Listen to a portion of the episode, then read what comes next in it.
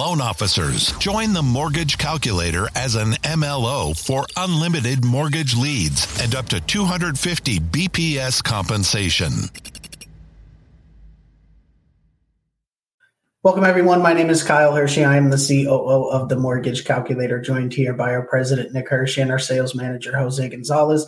We are a correspondent lender that specializes in non QM loans. What we do every Tuesday and Wednesday evening at 7 p.m. Eastern is our loan officer sales training, where we go, or excuse me, not sales training, loan officer training, where we go through some different topics here on loans. So Today's topic is going to be loan underwriting. So, our sales manager, Jose, with 28 years of experience as a loan officer and a realtor, is going to give us some insight and shed some light on underwriting, how it works. And so, we as loan officers know what's happening on the other end of that email or phone call or whatever it is when we're dealing with underwriters. So, with that being said, Jose, I will let you go ahead and take over.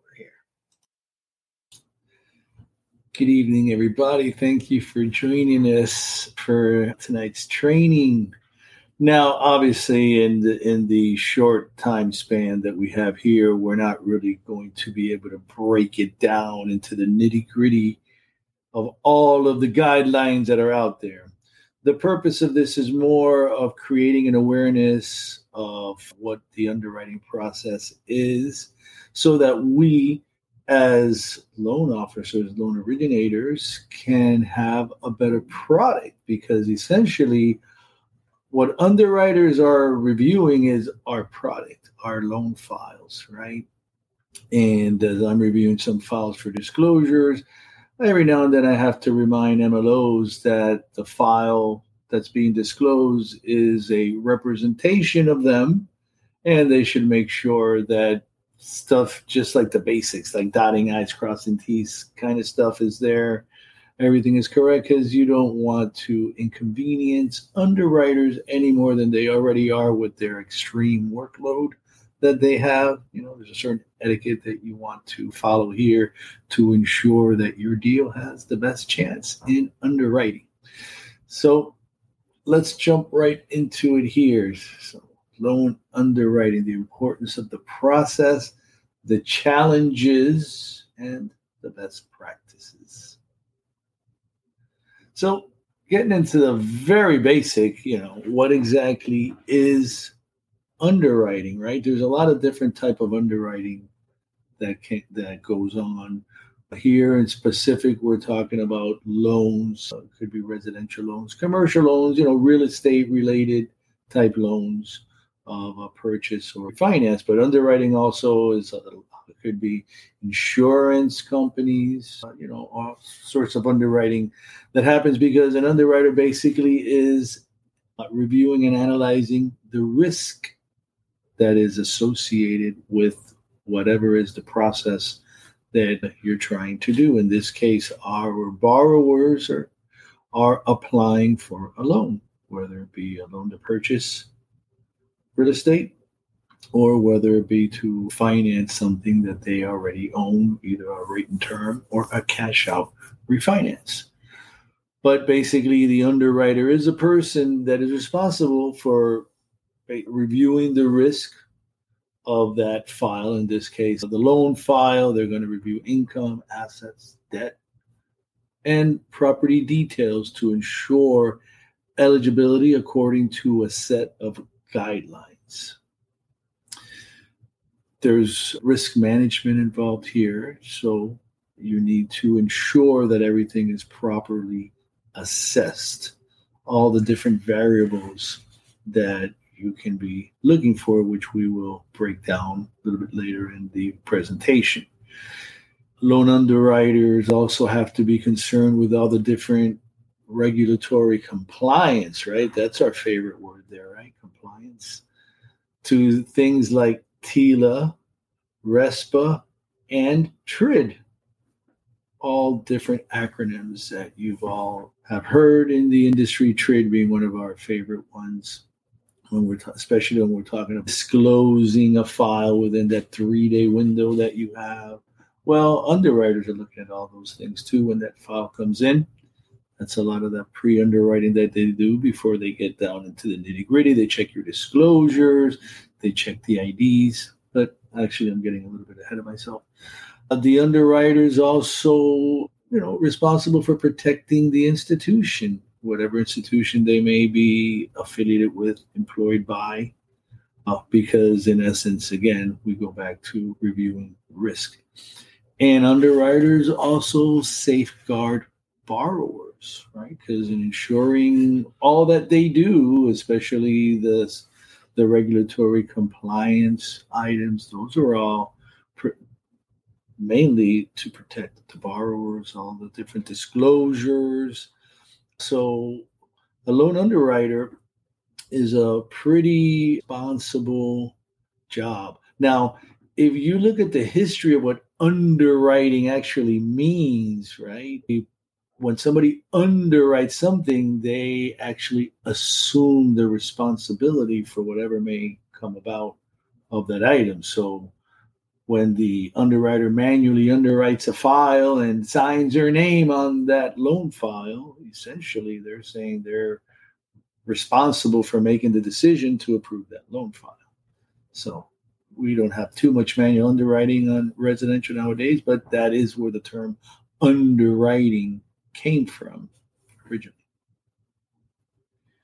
So, what are some of the duties that your underwriter does? Well, we were talking about it now. They evaluate different factors to determine risk. The intertwining theme here is risk, right? What is the risk associated to to the institution associated with that particular asset, which happens in our case to be a loan. Now that risk is going to be reviewed in a couple different channels. You're either going to have an automated type initial risk review, like through AUS, which is how our agency loans get underwritten, or you're going to have a, a manually underwritten process like through non-QM or our FHA manual underwrites or our VA or USDA manual underwrites. So you could have either AUS or you could have a manual underwrite as the as the vehicle, let's say, to determine the risk, the risk assessment. And then depending on your loan type, obviously, if you have full alt doc, the risk review in this case, you're going to be reviewing are four different categories here income, credit, assets, and property. Uh, and again, the intertwining theme that you can see there is guidelines because if it's AUS, the guidelines are built into the DU. DU is the filter, as I like to say, and does all of that initial work for you. And then the underwriter's job there is just to verify the information right? And for you know inaccurate data and all that kind of stuff. But again, if if there is an income review, it's going to be either DTI or DSCR. It's going to be according to whatever guidelines are applicable. The same for the credit review. One of the pinch points in credit review may be either credit score or trade lines related. I'm not going to get too deep into any of these categories, but just couple different things. So the income review is going to be either DTI or DSCR. Credit review, credit score, and or trade lines related, according always to guidelines. Again, if you go back to AUS, it's DU is either going to like it or it's not going to like it. If it doesn't like it, that's it. You're done if it's a, if it's a conventional loan.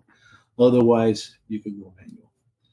Assets review the same according to guidelines, but your main concerns there are going to be seasoning, sourcing, and reserves. Now remember, we have we have solutions in our 5,000 different product offerings for all of these scenarios. So we're not really going to get into that. We're just talking about an underwriter reviews an asset. That's usually what they're going to be concerned with seasoning, sourcing, and reserves.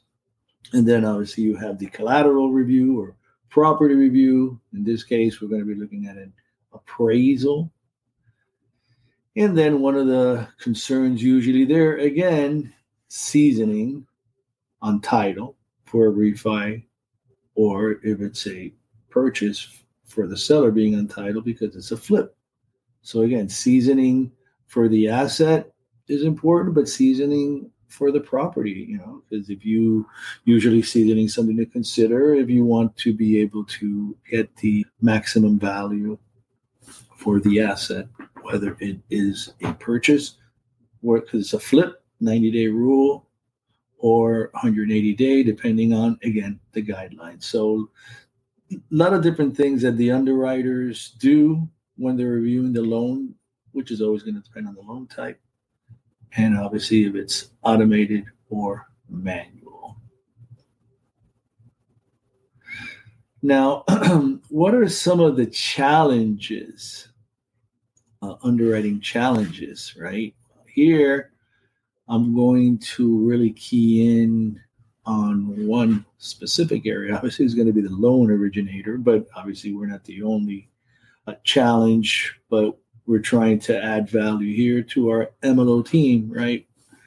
So you're looking at inaccurate, incomplete, or missing data, which can be the result of different factors. It could be either the borrower that provided incorrect information, it could be and I'm going to skip the loan originator, leave that one for last. It could be the appraiser, right? Maybe they made a mistake in the appraisal. Maybe there's reconsideration of value that has to come in. Maybe the underwriter didn't agree with the value and is asking them for more comps, right? Maybe MLO didn't like it, Bar didn't like it, underwriter.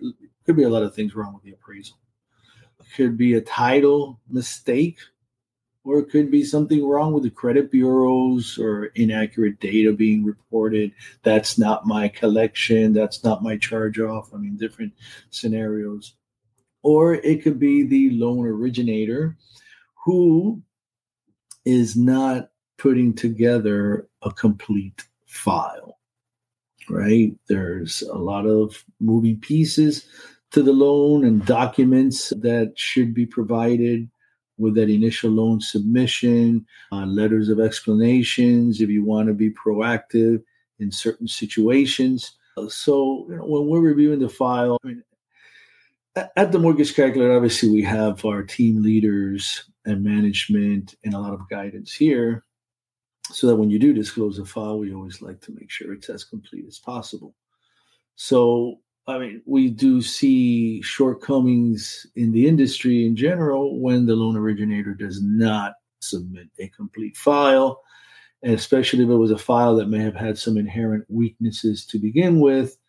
That file may not stand a good chance of getting approved uh, just because it was not complete. So, whatever shortcoming it had is further going to be compounded by the fact that it was just hazardly put together right? And this is an individual, the borrower, who we have a fiduciary responsibility to put forth the best product for their loan application, right? We're the licensee, so we always have to make sure that we are, are as complete as possible so that our the underwriter isn't facing a challenge from us, from our file, from things that are just very obviously an I to dot or a T to cross, just basic information, basic data, which is easy to provide. I'm not talking about like an out of the ordinary condition that you knew no idea, some obscure condition in the guidelines. We're talking about basic application data that is expected to be completed for every file. So remember, loan originators, keep the underwriters happy by having uh, submitting a as complete a file as possible. And you're probably also going to co- keep your intake processor also very happy, by the way. So other underwriting challenges are automation versus human judgment. In other words, AUS versus manual. That's always evolving.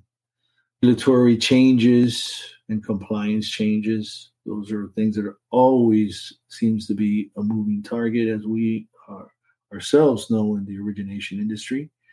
Keeping up with tech advancements and AI, right? We just had a training on that the other day. AI in the loan industry. Policies and procedures gaps. And when I'm referring to policies and procedures of a for a loan, for a lender, for an investor, we're going to be talking about guidelines, right? If there are gaps in the guidelines that may not cover certain parts of a loan, you're sort of navigating in the dark. Tough for an underwriter to deal with those situations. That's where they have to make that judgment call. And obviously, fraud, just straight out fraud, is always a big challenge. Now, there's a lot of different fraud that that goes on from white collar crime to cyber crime. So a lot of different ways, all the way to the loan is closing and the wire information gets intercepted. So be aware. So, what are our best practices here? Oh, you know, what can we take away from this as MLOs and, you know, as underwriters, right? Well, first and foremost, my first bullet point there MLO should always submit as complete a file as possible. And I know that's pretty obvious information, right? But sometimes restating the obvious is necessary because it is that important, right? Always try to dot your I's, cross your T's, don't wing it. We always want to make sure that we have clear policies and procedures and or guidelines that that the underwriting guidelines exist, and then obviously that we, because we have to, you know, look at both sides of this equation, and that we also as MLOs review all those guidelines and make sure that the product that we're submitting conforms. Because basically everything that we're looking at here, you could consider it as an MLO when you are going to pre-underwrite your file. I like to pre-underwrite all my files to make sure that they're going to close. I don't like to just, you know, just throw it up at the dartboard and and hope that it sticks, right? Bracing technology is another very important best practice, one that we here at the Mortgage Calculator are definitely following with the, all of the developments that we're doing with AI effective communication, right? When that underwriter sends out that approval or suspense or denial, whatever it may be, they have to communicate clearly what is needed. And likewise, you as an MLO should always ensure that you are communicating effectively, including as much detail. If it's if it's in the infancy stage of whatever it is that you're trying to do, like the the scenario part of the transaction, then obviously include as much information as possible. Or if you're reaching out to the scenarios desk at the company or scenarios desk at an investor, don't just reach out with general information where nobody can really assist you. And again, that sounds pretty obvious, but uh, sometimes we get into these email threads of five, six, seven exchanges before we actually get information that we can assist with. So again, effective communication, consistent risk assessment. Underwriters are always going to be using different scoring models uh, that are going to be pointing out uh, certain red flags. And those are all things that are available to us to review as well. They review the same information that we review. Fraud guard, the credit report when it shows all the shows you all the different alerts and then all of a sudden we're surprised when we're getting conditioned for something that was right there in the credit report address mismatch social security number mismatch you know just the different basic stuff that you have to look at. And the collateral obviously very important for complete review to ensure that you're meeting all the guidelines. Again we go back to seasoning um, distance. This is pretty basic sounding stuff, but it's just again re- everything referring back to the guidelines. Can't stress enough about guidelines. That's why you know we have guidelines in our knowledge center in our in our CRM where you can just click the link and you have all the guidelines right there of everybody who we are approved with as a lender.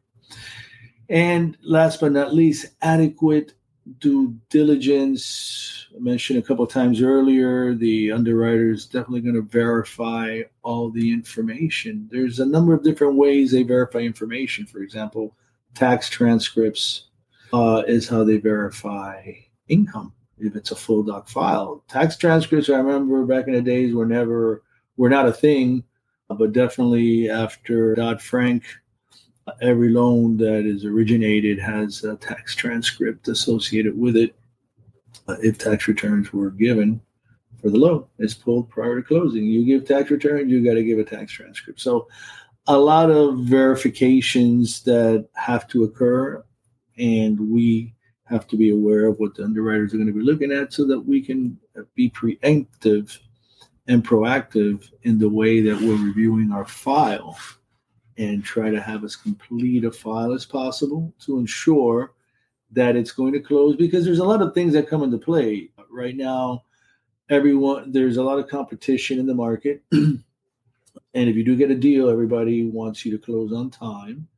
So it's more important than ever to analyze all of the information that we've presented and use it to your advantage to have as complete a file as possible so that your file is going to close in 30 days or less. So you're not going to have to weigh the customer down with rate lock extensions and the costs associated with those.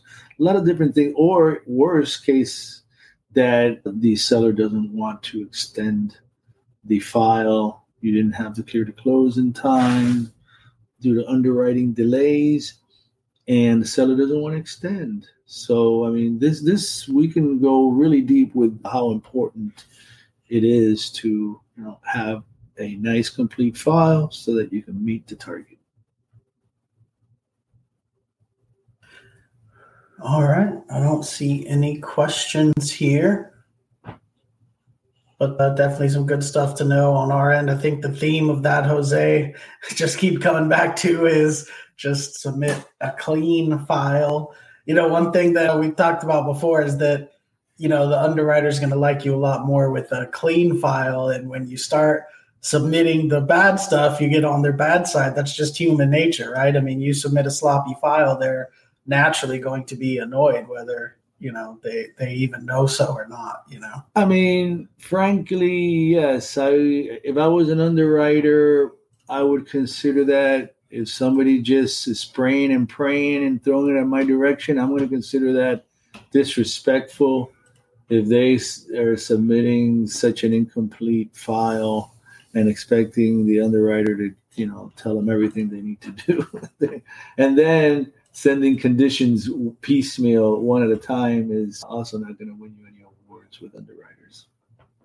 Absolutely it'll go to the bottom of the pile, like you say sometimes, right, Jose? The the ones where they know you're just sending them a bunch of stuff and piecemeal and stuff, those are going to go to the bottom of the file, and the one the files that they open up and speak to them are going to get underwritten right away.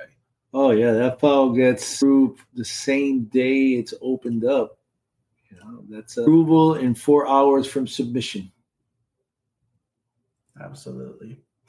All right, well, let's go ahead and wrap it up. We got another topic for tomorrow because we do this every Tuesday and Wednesday, 7 p.m. Eastern, where we go through a different loan topic. So thank you, everybody, for tuning in. Thank you, Nick. Thank you, Jose. We'll see you all tomorrow, 7 p.m. Eastern, for the next episode of the Loan Officer Training Series with the Mortgage Calculator. Take care, everyone. Have a good night.